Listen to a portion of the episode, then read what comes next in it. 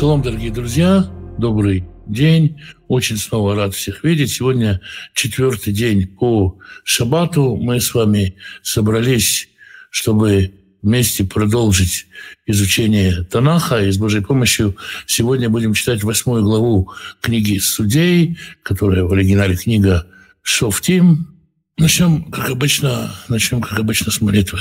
Отец Небесный, я прошу Тебя благословить, поддержать и укрепить тех, кто сегодня оказался на войне, тех, кто под бомбежкой, тех, кто без электричества, без воды, без тепла, всех тех, кто страдает от этого кровопролития, кто потерял близких, кто потерял дом, тех, кто вынужден уехать на чужбину, ищет, как покинуть свой дом, пытается, пытается войти от этой войны. Благослови свой народ, дай своему народу мир, исцели всех тех, кто ранен, пострадал духом, душой и телом на этой войне. Благослови тех, кто ищет пропитание. Пошли достойную работу, чтобы было время общаться с семьей, изучать Писание, чтобы в доме был достаток и избыток, чтобы было желание помогать другим и возможность помогать другим. Благослови исцели больных, дай врачам мудрости исцелять. Поддержи и укрепи тех, кто рядом с больными. Дай им силы, надежды, мудрости. Примири семьи, в которых нет мира. Примири отцов и детей, мужей и жен, братьев и сестер. Дай мир свой своему народу. Благослови свой народ миром, как ты обещал, Господь даст дерзновение своему народу. Господь благословит свой народ миром. А мы с вами продолжаем с Божьей помощью читать книгу Шафтим, читать и э, историю судей и конкретно историю Гидона, с которым мы уже знакомимся поближе. В конце седьмой главы мы читали про то, что преследуя главнокомандующих Медиана, Урева и Зева. Э, Гидон позвал на помощь на горе Ефраима, послал на помощь колено Ефраима. Колено Ефраима, можно так сказать, открыло второй фронт, самую завязку битвы, и именно в их руки отдал Всевышний Урева и Зева, тех самых главнокомандующих армии Медиан. Они принесли их головы Гидону за Иордан – и, собственно говоря, на этом мы остановились в восьмой главе. Ну, сейчас эта история с присоединением Ефраимлян получает продолжение. «Вы амру аляв иш Ифраим». И сказали ему люди Ефраимы, вы, люди колена Ефраима. «Ма же раситаляну». Что это ты с нами сделал? Любильте каратляну. Что ты не позвал нас? Ки Аллахта лилахем медьян когда пошел воевать с милитянами. Воеревон и Тобы Хасха. И сильно они спорили с ним. Люди из колена Ефраима просто разрывались от гнева за то, что их не позвали воевать. Колено Минаши позвали, а колено Ефраима, они же, он же первенец. И ему как бы в руки первому первый меч, идти на войну, к нему надо было в первую очередь обращаться. А какого-то младшего Минаша позвали, а нас не позвали. Что это такое? Почему они так воюют? Потому что как бы речь-то идет о разделе добычи. Мы, ты нам не дал тут повоевать, шли вместе грабить, а нас не позвали. Почему Гедон их не позвал, это такой открытый вопрос. В начале 12 главы мы читаем, что ефраимляне приходят с такой же претензией к Ифтаху и говорят, ты нас не позвал, мы за этот твой дом сожжем вообще, тебя тут все, все тут спалим. И из этого можно сделать вывод, что ефраимляне люди, ну, которые как бы, как сказать, гневливые, такие скорые на драку, на спор. Может, люди не очень такие приятные в общении, что с ними и не очень хотелось Гедону общаться. Так или иначе, непонятно, почему он их не позвал. Гедон э, мог, э, как сказать, ответить криком на крик. А где вы вообще были? А что вы сами не пошли? И так далее. Но Гедон проявляет себя здесь как дипломат. Вымрали и сказал им, «Масита такие. Что бы еще я мог вам сделать? А лотово лот Ефраим мивацира Везер. А люлет – это не собранный, оставшийся на винограднике виноград, последние ягоды. То, что последнее, что вы собрали, это лучше, чем весь виноград спелый, который мы собрали. Те остатки, которые вы дособрали, оно лучше, чем то, что получили мы. Бенитвем Натан Элюим и царей Медиан. В ваши руки дал Господь начальников медианских, Этурей Вейдзеев, Орова Вейдзеева. Малах тила кахем. Что я еще мог бы вам сделать лучше? То есть вы же и так получили самую лучшую часть от добычи. Я, чтобы, мы, чтобы лучшее я вам мог дать, чем вы и так получили. Ас рафтару хамми алям. И тогда ослабел дух их против него, словно как вот они как раздувались от гнева, и вдруг как будто из шарика вывели воздух. И ослаб дух их Бедеврода Варазе, когда он сказал им так. Возникает такая претензия. Почему на войну ты нас не позвал? И цель здесь, дело здесь не в том, что э, их не позвали воевать, защищать э, родную страну, воевать за Бога Израилева и так далее. Их успокоило то, что сказали, вам же достаточно добычи перепала, чего вы возмущаетесь? То есть, собственно говоря, мысль у них была, ты нам не дал так пограбить, как дал пограбить всем. Моего Гидон Ярдена, Эвер, и пришел Гидон на переправе Иорданской, о, вышлешь иш, и то Аяфим Верутфим. Он и 300 человек с ним, усталые и истощившиеся. Так написано, что можно сказать, что и он, и 300 человек усталые и, и истощенные, изможденные. А можно сказать, он пришел и 300 человек с ним, 300 человек усталые и изможденные, а он как бы как ни в чем не бывало. И за такое прощение выступает пятый следующий стих. «Вы умерли аншей Сукот». И сказал он людям Сукота. Сукот, помните, место, где Яков входит в страну, когда возвращается. «Вы умерли аншей Сукот». «Ну на кихарот лехем леама шерберегли». Дайте, пожалуйста, э, по наверное, здесь правильно сказать, по караваю хлеба, по коврыге хлебной народу, который со мной, ки аефимхем, потому что они усталые. Вы они рудеф ахрей зевах вецельмона медиан. А я преследую зеваха и цельмону царей медианских. То есть что он говорит? Народ, который со мной, он усталый, а я преследую. То есть я-то еще, ого-го, я еще огурцов, я еще способен, у меня еще хватит на 10 преследований. А их, пожалуйста, накормите не для себя прошу, для людей, которых со мной прошу. Умер царей Сукот. И сказали ему сукотские вожди, а как Зевах Вацальмона Атабаядеха – Разве ты уже поймал Зеваха и Цальмону? Разве их рука в твоей руке? Кинатан лицеве халехем, чтобы мы давали армии твоей хлеб. То есть где результаты? Вот когда ты вернешься победителем, тогда мы тебя и накормим. А пока ты кого-то преследуешь, у тебя какая-то операция, мы-то чем обязаны тебе давать хлеб? Вот такое отношение у жителей Сукота. Жители Сукота живут на границе. И вот они сейчас покормят – эти 300 человек, которые пришли с Гедоном, их расчет. А потом Гедон провалит свою спецоперацию. И тогда как бы Зебах и Сальмона придут и скажут, а кто тут такой добрый помогал Гедону? И сожгут их сукот. Сожгут их или там еще что Как бы неудобно принять сторону, когда ты живешь в таком приграничии, страшно встать на сторону Гедона, против всех этих таких сильных царей, потому что потом может последовать расправа. Вьомер Гидон, и сказал Гидон, Лахен, вот потому, бетета данает зевах вецальмона бредай, когда Господь даст зеваха и цальмона в руки мои, вы дашьте псархем, я тогда э, попарю, потолчу э, мясо ваше, плоть вашу, это куцея медбар, э, пустынной колючкой, Вейдбар каним, и терновниками. Я, я тогда вас тогда отключу, отключу колючими растениями. Дальше он идет тоже недалеко, по маршруту Якова фактически, и попадает в Пенуэль. Пенуэль – это место, которое Яков назвал так Пенуэль, лицо Бога, потому что там он боролся с ангелом или человеком. История всем известна. Виаль Мишам Пануэль, и оттуда пришел Пануэль, Вайдабер Алеем, Казот. И с ними говорил точно так же. То есть он их тоже попросил, попросил коврики хлеба. Ваяну и то Аншей Пануэль.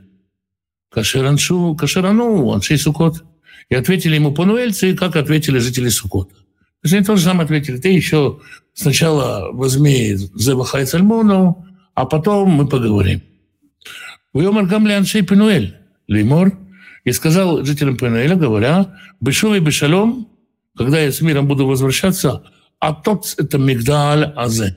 Я разнесу в дребезги это ваше укрепление. Тут нас Писание переносит во вражеский стан. Зебах Мацальмуна Бекаркар, а Зебах Мацальмуна находится в Каркаре, то есть тут неподалеку совсем. У Маханеем имам и лагерь их с ними, Кихамешет Эсер Элиф Колан Турим, как 15 тысяч оставшихся, Миколь Махане Некидем, из всех племен восточных. То есть осталось их там с ними 15 тысяч человек. В Анафлим Мева и Срим Элев, а павших 120 тысяч. Из Шулевхеров, каждого, кто вытаскивает меч из ножен. Что это значит? Павшие не значит обязательно, что они погибли. То есть не обязательно совсем в этой битве погибло 120 тысяч человек. Это то, что э, спрашивают часто археологи.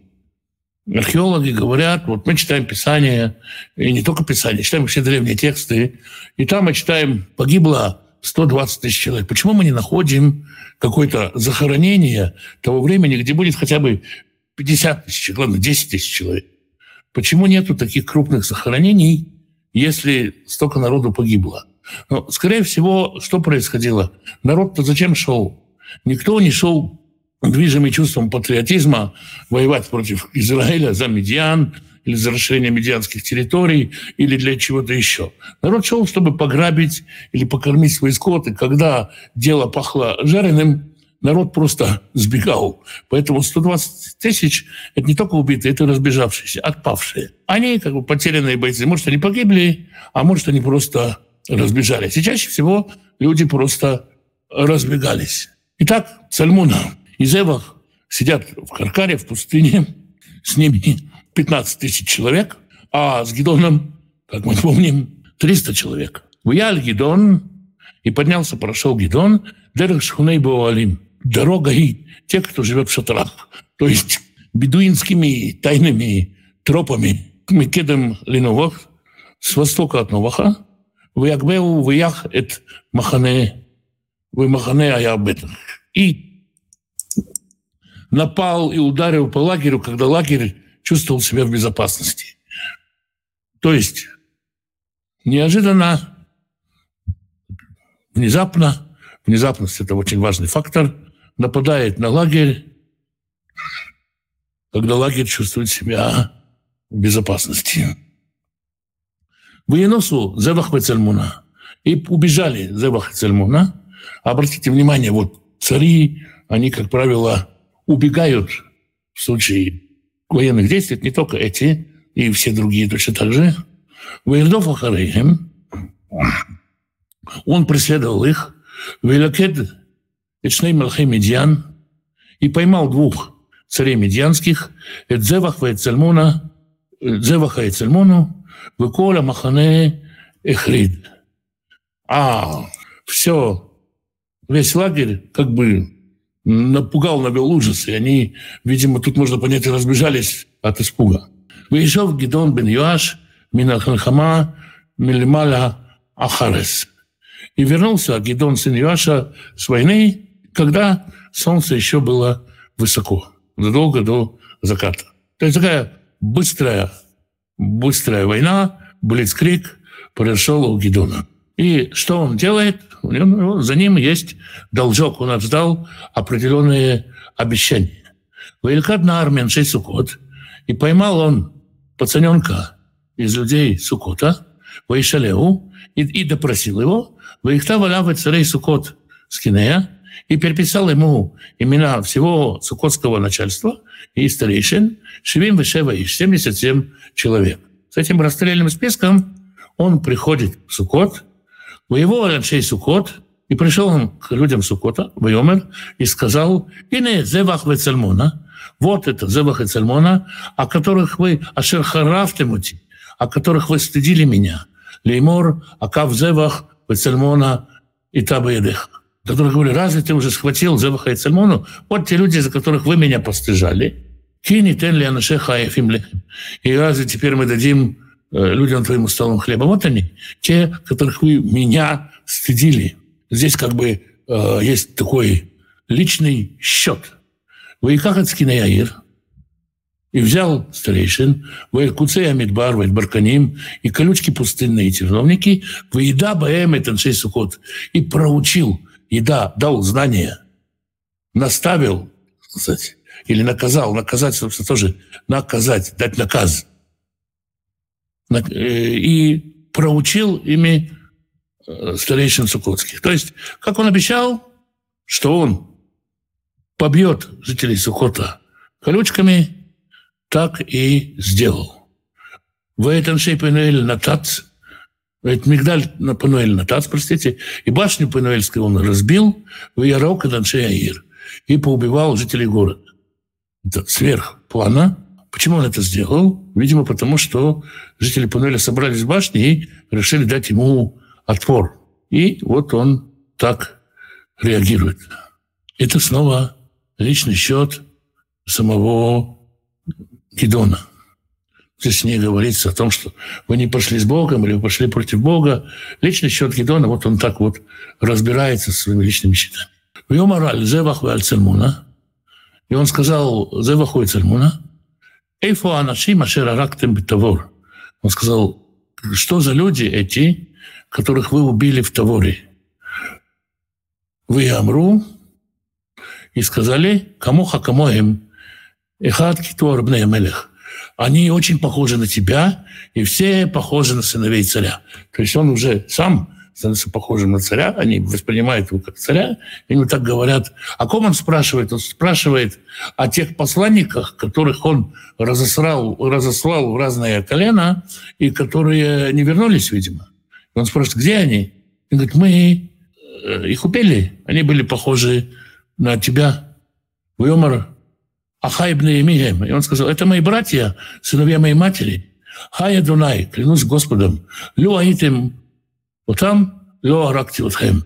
Если бы вы оставили их в живых, я бы вас не убивал. Снова он убивает этих царей как личный счет. Не за то, что вы убили израильтян, не за то, что вы вели войну против Израиля. Гидон здесь говорит о личном своем подсчете, это глубоко личное, вы убили моих братьев. Вьомар ли Етеру Пхуро, и сказал Етеру, первенцу своему, кум арогу там, встань и убей их. Вылен шалаф на архирво, и не вынул пацан меч свой, кирак иудена потому что он боялся, потому что он еще совсем юноша совсем маленький. Может, ему было 10 лет, может, ему было 12, мы не знаем, сколько ему было. Но он побоялся убить человека мечом. Ну, наверное, это не так просто убить человека мечом даже для взрослого человека.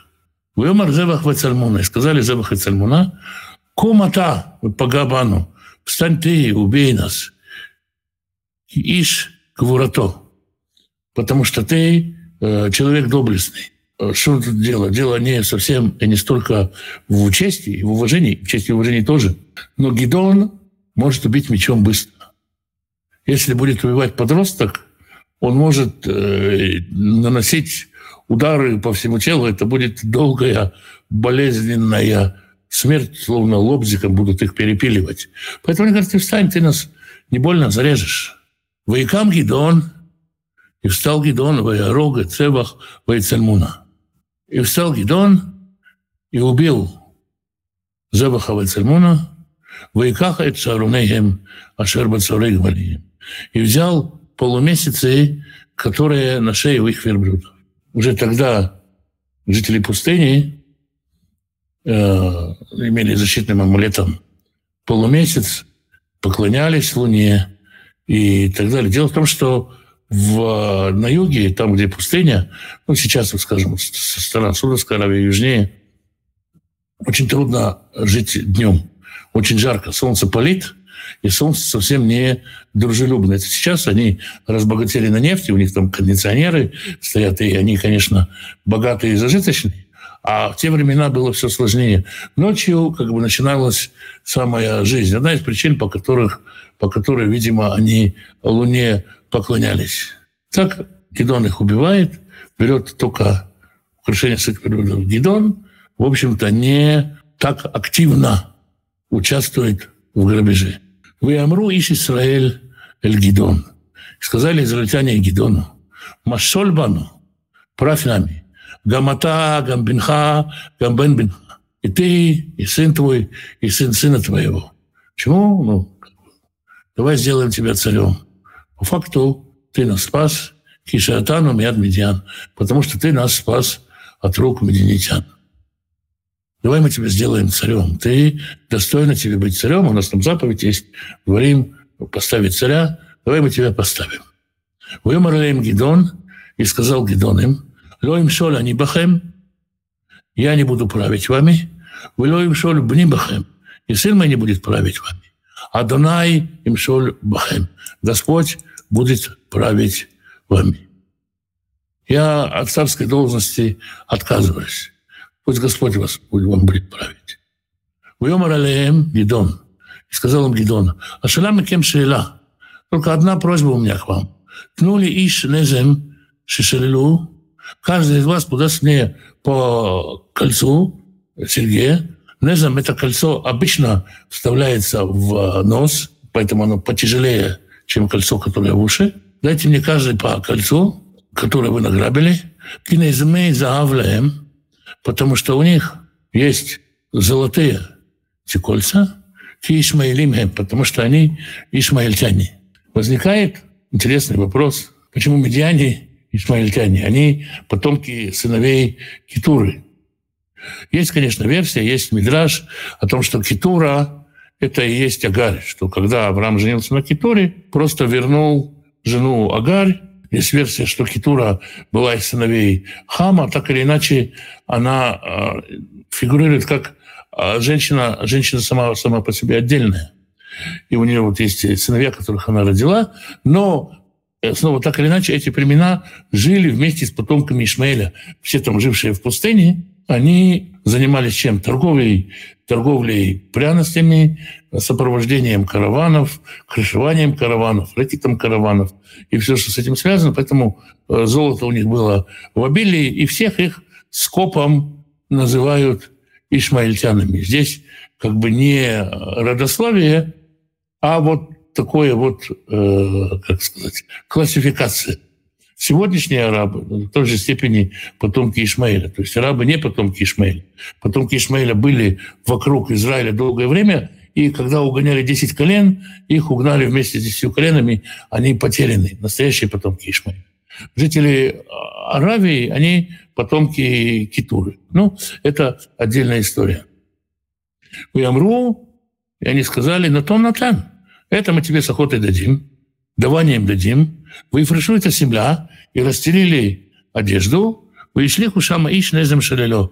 И каждый бросил туда по колечку из своей добычи. Вы мешкальный змей зав, ашер шаль. И было вес золотых колец, которых он и спросил, или вышвами от зав. Примерно 1700, 1700 золотников – это 32, примерно 32-33 килограмма. Лават минасаруним, помимо полумесяцев, венатофот э, и капелек. Натофот – это был такой обруч, который надевался женщине на голову, и капелька такая свисала ей на нос. У Вигдей Аргаман и крашеных алых одежд Шальмальхей Медиан, которые были на царях медианских, Вылават мина анакот Ашер аль-Цаварот Гмалин. И кроме тех обручей, э, видимо, обручи тоже были из драгметаллов, которые были на шее у верблюдов. Много-много драгоценного металла. Куда все это пойдет? Может быть, может быть, Гидон пойдет в село и принесет э, жертвоприношение там, поблагодарить Всевышнего, воздаст, э, вознесет жертвы, вознесет благодарение – Ну, Гидон, к сожалению, пошел другим путем. Я зато Гидон Лейфуд. И сделал из этого Гидон нагрудник. Ваицагату Байробы Афра. И представил его в э, городе своем в Афре. То есть эту победу над э, медианами, победу, которую дал Всевышний, Гедон представил в виде сувенира, знака доблести, знака, может быть, собственной доблести, э, в виде нагрудника, который как бы символ связи со Всевышним. И вместо того, чтобы поклоняться тому, кто дал эту победу, что мы читаем, выездну коли Израиля Харав, и заблудили весь Израиль за этим нагрудником. То есть израильтяне пришли и стали поклоняться вот этой вот самой победе в виде нагрудника, тем самым трофейным золотым серьгам, переплавленным в нагрудник. Вы или Гидон, вы Левито, Лимукиш. И это нам дается такой прогноз на будущее, что это оказалось западней для Гидона и для его дома – то есть Гедон, хотя он отказался быть царем, по сути, он ведет себя по-царски, он перенес Бога к себе во Фру, сделал центр поклонения у себя во Фре. И, в общем-то, вот человек не справился в какой-то степени с той победой, которую Всевышний ему дал. Тот самый человек, э, сомневающийся, везде ищущий знамения, ищущий помощи Всевышнего, которому Всевышний проявлял милость, эти знамения давал, он доходит получив уже победу в руки, он доходит до того, что он вот так вот превращает э, сувенир в божество. Выехна Медиан, Лифнейбне Израиль, и покорился Медиан сыновьям Израиля, Валой из Фуля Сетрашам. Вы больше уже не поднимали головы. Вот исход Арец Арбаим Шана, Ваймей Гидон. И затишье было на земле 40 лет в дни Гидона. Вейлех Ируваль бен Юаш, Вейшев Бевейто. И вот этот самый Ируваль, который в Баале борец, сын Юаша, и Гедона здесь так называют, пошел к себе домой. То есть Гедон воин, его, так сказать, военное имя Ирваль, вышел на пенсию, пошел себе домой мирно жить. Ну, как мирно? В Гедона Юши Вим Баним. И было у Гедона 70 сыновей, и це Ерехо вышедший чресил его киношем работ Айолю, потому что у него было много женщин. То, что Тора предупреждает про царя, чтобы он не умножал женщин, у Гедона было, видимо, достаточно женщин, чтобы родить 70 детей. Выпелегиш, Велипелакшо, и наложница его – Наложница отличается от жены чем? Если с женой есть какой-то брачный договор, и дети наследуют наследство, то дети наложницы не наследуют наследство. В случае развода жена получает какое-то содержание, наложница не получает содержание. Наложница — это вот как бы содержанка. И наложница Ашер Шхем, которая в Шхеме, Шхем был на то время смешанный город, там жили и хананеи, они никуда не убежали, они покоренные, и другие народы. И вполне возможно, что женщина-то вообще была не из Израиля. Ельдало Гамги Бен, она тоже родила ему сына, Ясам Ичмо Авимелех. И он назвал его Авимелехом. Это человек, о котором дальше пойдет рассказ. וימת גדעון בן יואש, и умер Гидон, сын Юаша, בשיבה טובה, доброй старости, ויקבר בקבר יואש אביו, и похоронен он в могиле в склепе Иоаша, отца своего, בעפרה אבי העזרי, в Афре, которая у Авезра. Вот так вот история жизни человека, жизни полководца, вождя в Израиле, история его, его чувы, его приближения к Богу, его удаления от Всевышнего. Мы спрашивали, зачем столько подробностей?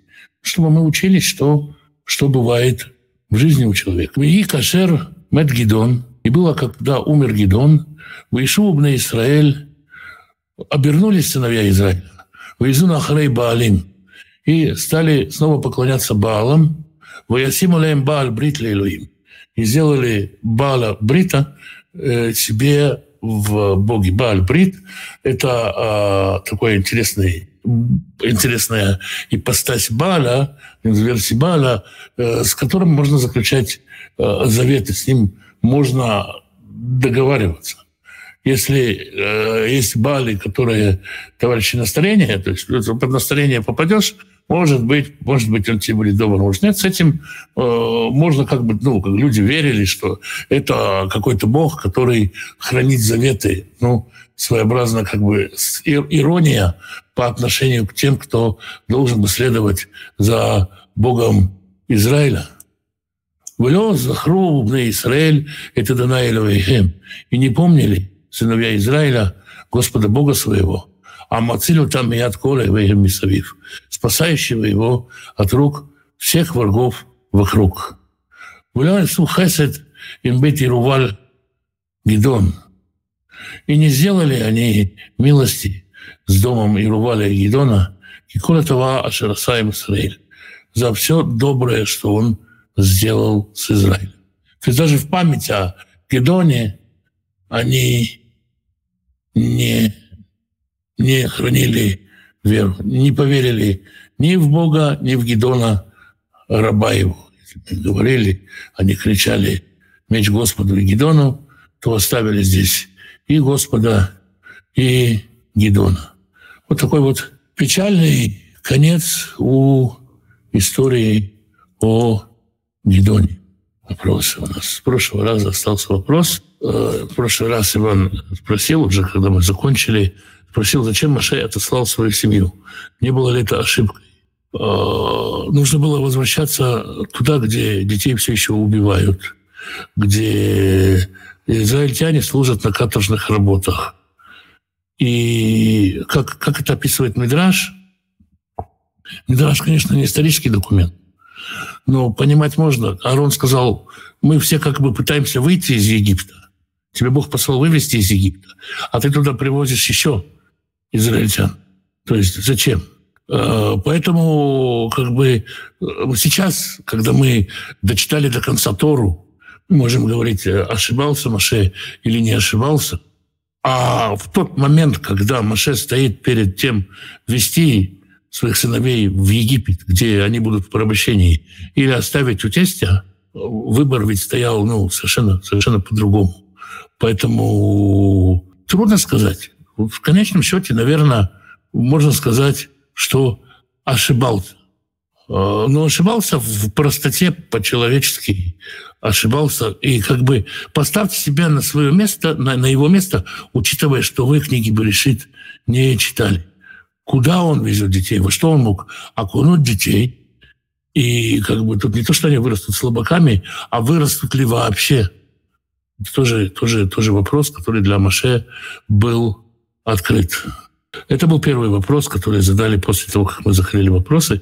Второй вопрос был от Надежды, которая спросила, если родители кричат на ребенка, он им отвечает, то как же быть?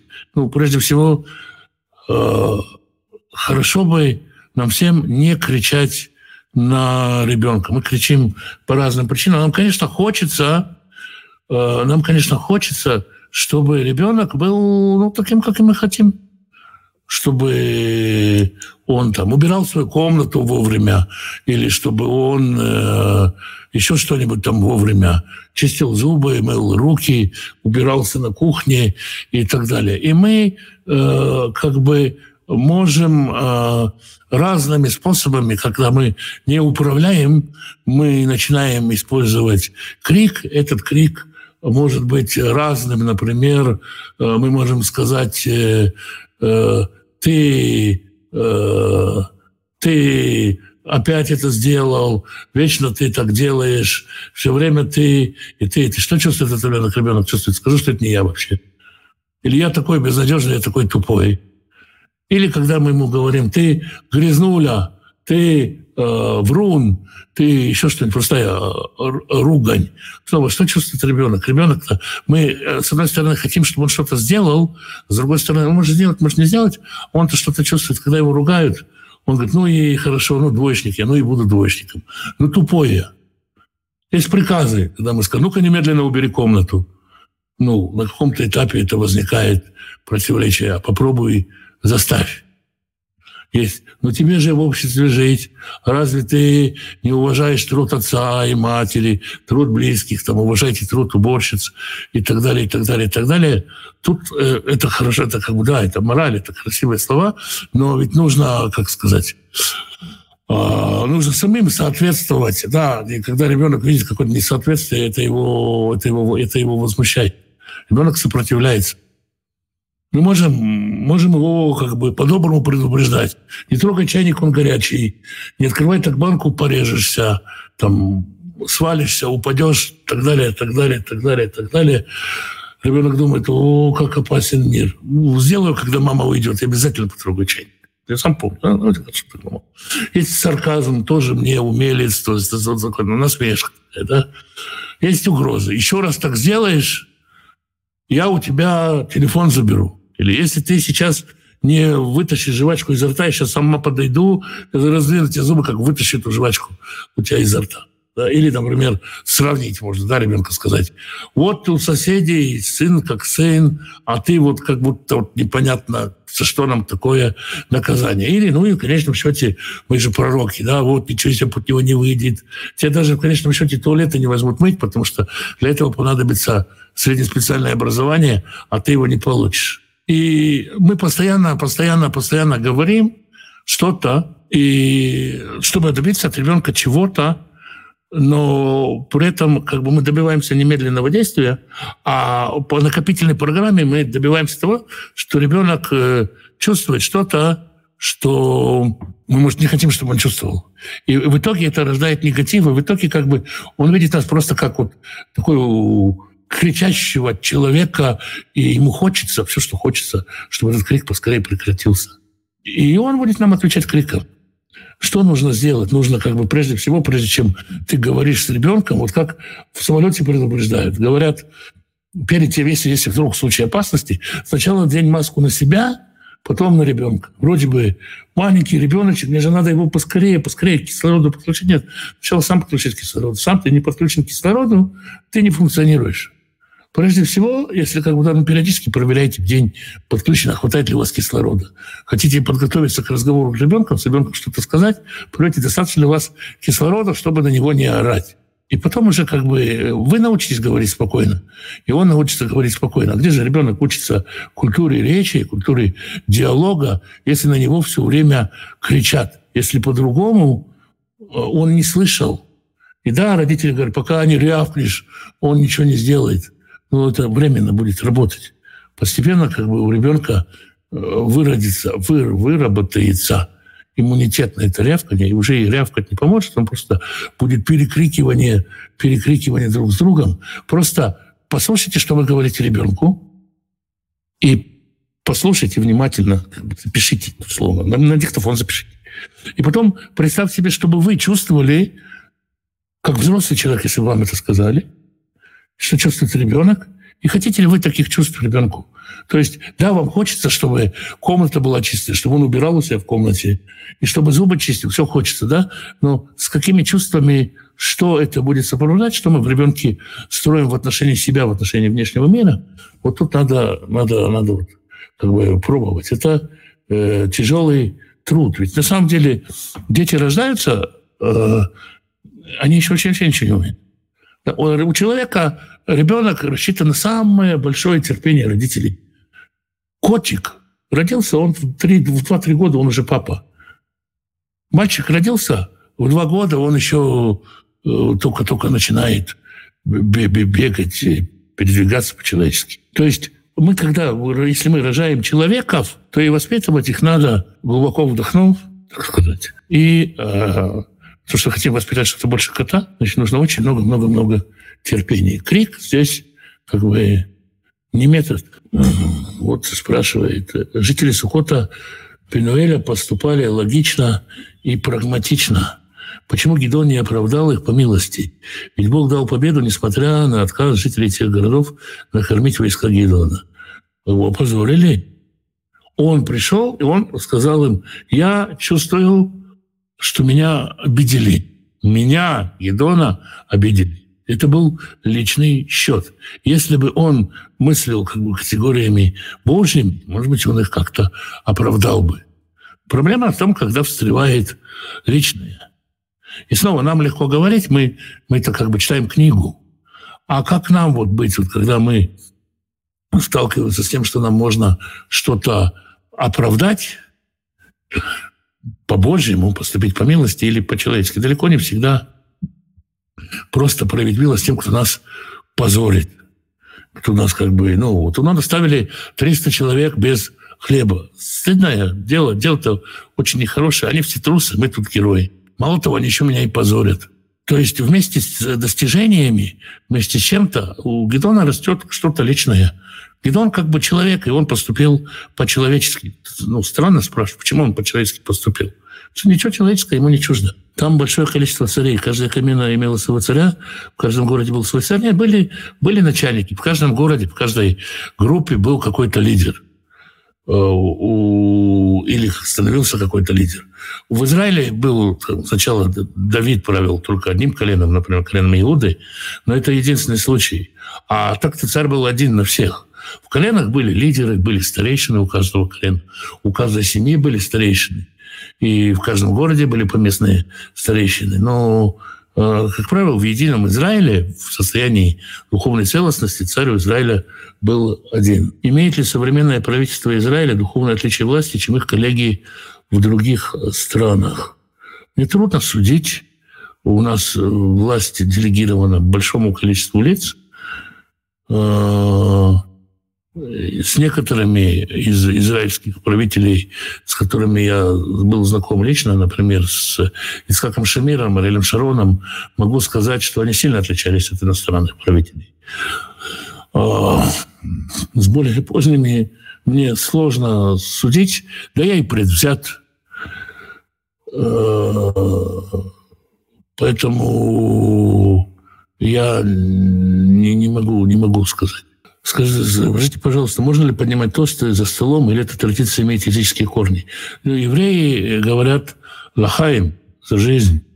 Да, то есть э, э, мы э, пьем э, вино, и э, как бы э, благодаря Всевышнему, вот, э, как бы, чтобы это вино, чтобы этот урожай, который мы получили, вино, которое мы имеем, чтобы э, ну, как бы как это это как бы как как э, как выражение благодарности Всевышнему, принимаем его угощение с молитвой, с просьбой «дай нам жизнь». Если выпить там за, за тех, кто в море, за здоровье прекрасных дам, за урожай э, кокоса на Папуановой Гвинее, то, наверное, это язычество.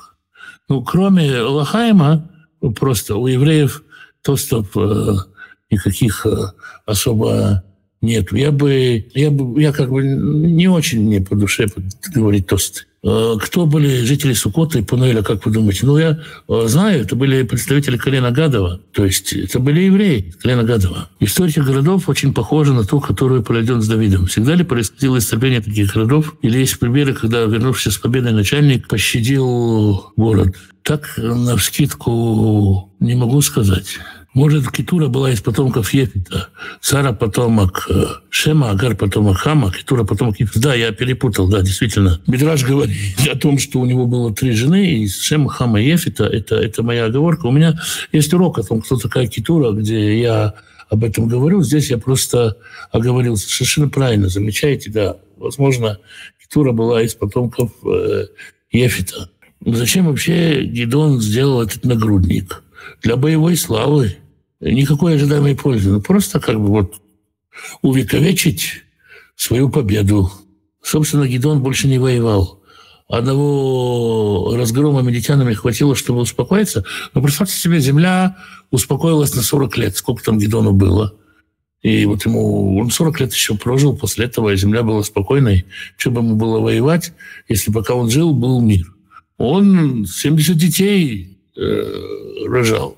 Это же не так просто, даже если ты папа. Во все времена были праведники, которые оставались верны Господу и непреклонны. Почему Бог не понимал их для исправления народа? Бог ищет более личного стремления, которое объединяет всех? ну, Бог как бы действует еще и исправляя людей. То, что для Бога нету негодного товара. Мы смотрим, кто-то праведник, кто-то нет. А Бог любит Гедеона. И праведник у него и так хватает заслуг. Ему-то что? Да? А как бы надо вызвать в доске троечника, чтобы он исправил свои тройки. А отличник он и так знает. Ну зачем? Ну да, он расскажет лучше отличник. И сядет со своей пятеркой. Ну этих пятерок. И так вот, если троечник что-то выучил, троечник что-то может, тут тогда как бы лучше его вызвать. Вот такой примерно, я думаю, тут расклад для пользы троечника. То есть после победы Гедеон опустился духовно, я бы сказал, подскользнулся, наверное. Может, Гидон сделал его для себя в смысле для поднятия самооценки? Вполне возможно. Вполне возможно. То есть понятно, что у Гидона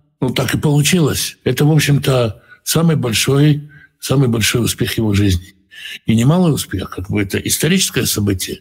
Событие, которое вошло, э, не, не вырубишь из истории Израиля как э, человек, который, вот знаете, были люди, которые вот всю жизнь они жили тем, что они участники, э, ветераны, ветераны войны. Вот человек жил тем, что он ветеран, тем, что он воевал. Потому что дальнейшая жизнь его была обыденной. Гидон, тут он не только ветеран, он воин, победитель. Это, это все, что... Это, это, это как бы самое важное, что он смог, в чем он преуспел. Понятно, что Э, хочется это как-то увековечить, ну, какой-то орденской колодкой, а вот нагрудник – это очень хорошо. Если бы Бог сделал все для своего народа сам, то народ воспринимал не как Бога, а себя как богов, у которых в прислуге Бог. Я думаю, здесь дело не в этом. Я думаю, здесь дело в том, что Господь хочет, чтобы мы Его познавали, не как вот какую-то незримую прислугу, чтобы мы видели его кухню, чтобы мы менялись. Если бы Бог делал сам все для своего народа, народ бы не менялся. А Господь хочет, чтобы народ менялся. Чтобы что-то меняться, надо давать человеку задание. То есть есть же разница, когда вы смотрите по телевизору бокс и когда идете заняв секцию бокса. Вот если бы Бог делал все, это был бы бокс по телевизору. Можно сколько угодно смотреть и ничему не научиться. Мог ли быть сам Гидон виновен в отходе Израиля от Бога?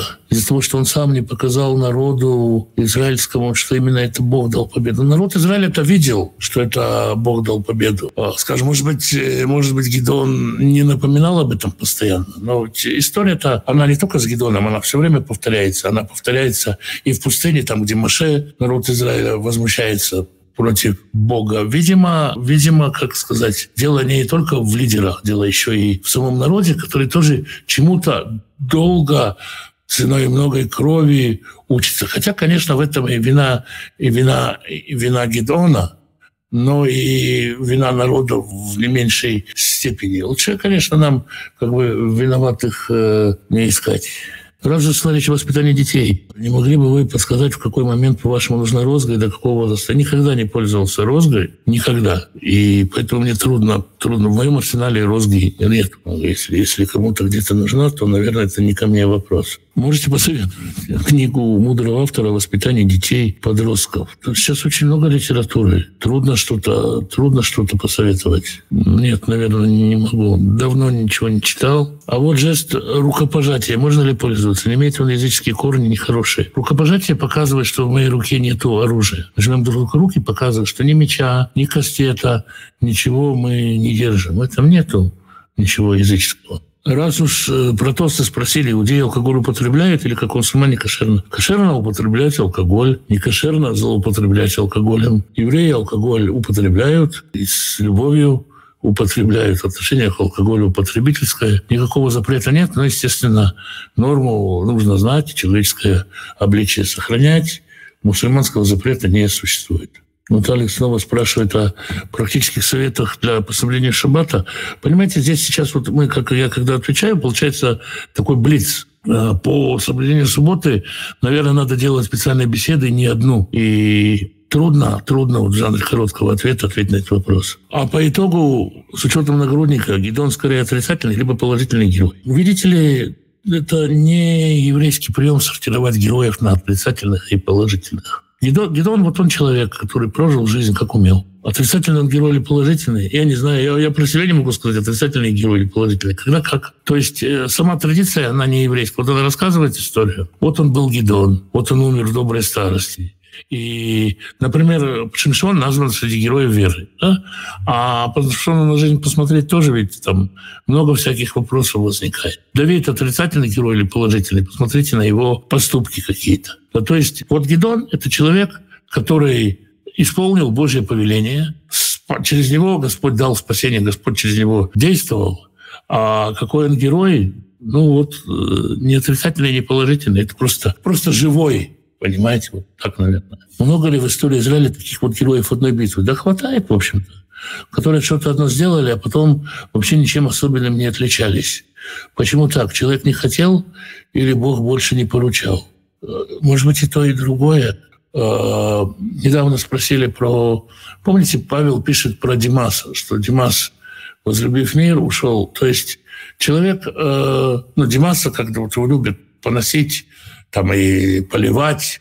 Человек э, ушел в мир, просто, скажем, может быть, ушел с передовой. Павел Павел проповедует, и как он то в тюрьме, то там, то сам на него гонение. Человек, может, захотел жить просто тихой жизнью верующего человека. И не всегда, не всем хочется, хочется быть на передовой, в горячей точке, не всегда человек этого хочет, и Бог иногда милостью к человеку. Вы вспомните, что Авраам после жертвоприношения Ицхака, Бог с ним не говорит, он женится, берет себе жены, и там какие-то истории происходят, которые, в общем-то, совсем не Авраамовы. То есть человек может просто, как бы, ну, ну, ну да, просто, хочется просто спокойной спокойной, мирной жизни. Это ведь нормально, хотеть спокойной, мирной жизни. Ну вот. Ну что ж, вроде бы на все ответили. Завтра с Божьей помощью будем читать другую историю, будем читать девятую главу книги Шуфтим. Тогда всем благословений и до завтра. Шалом.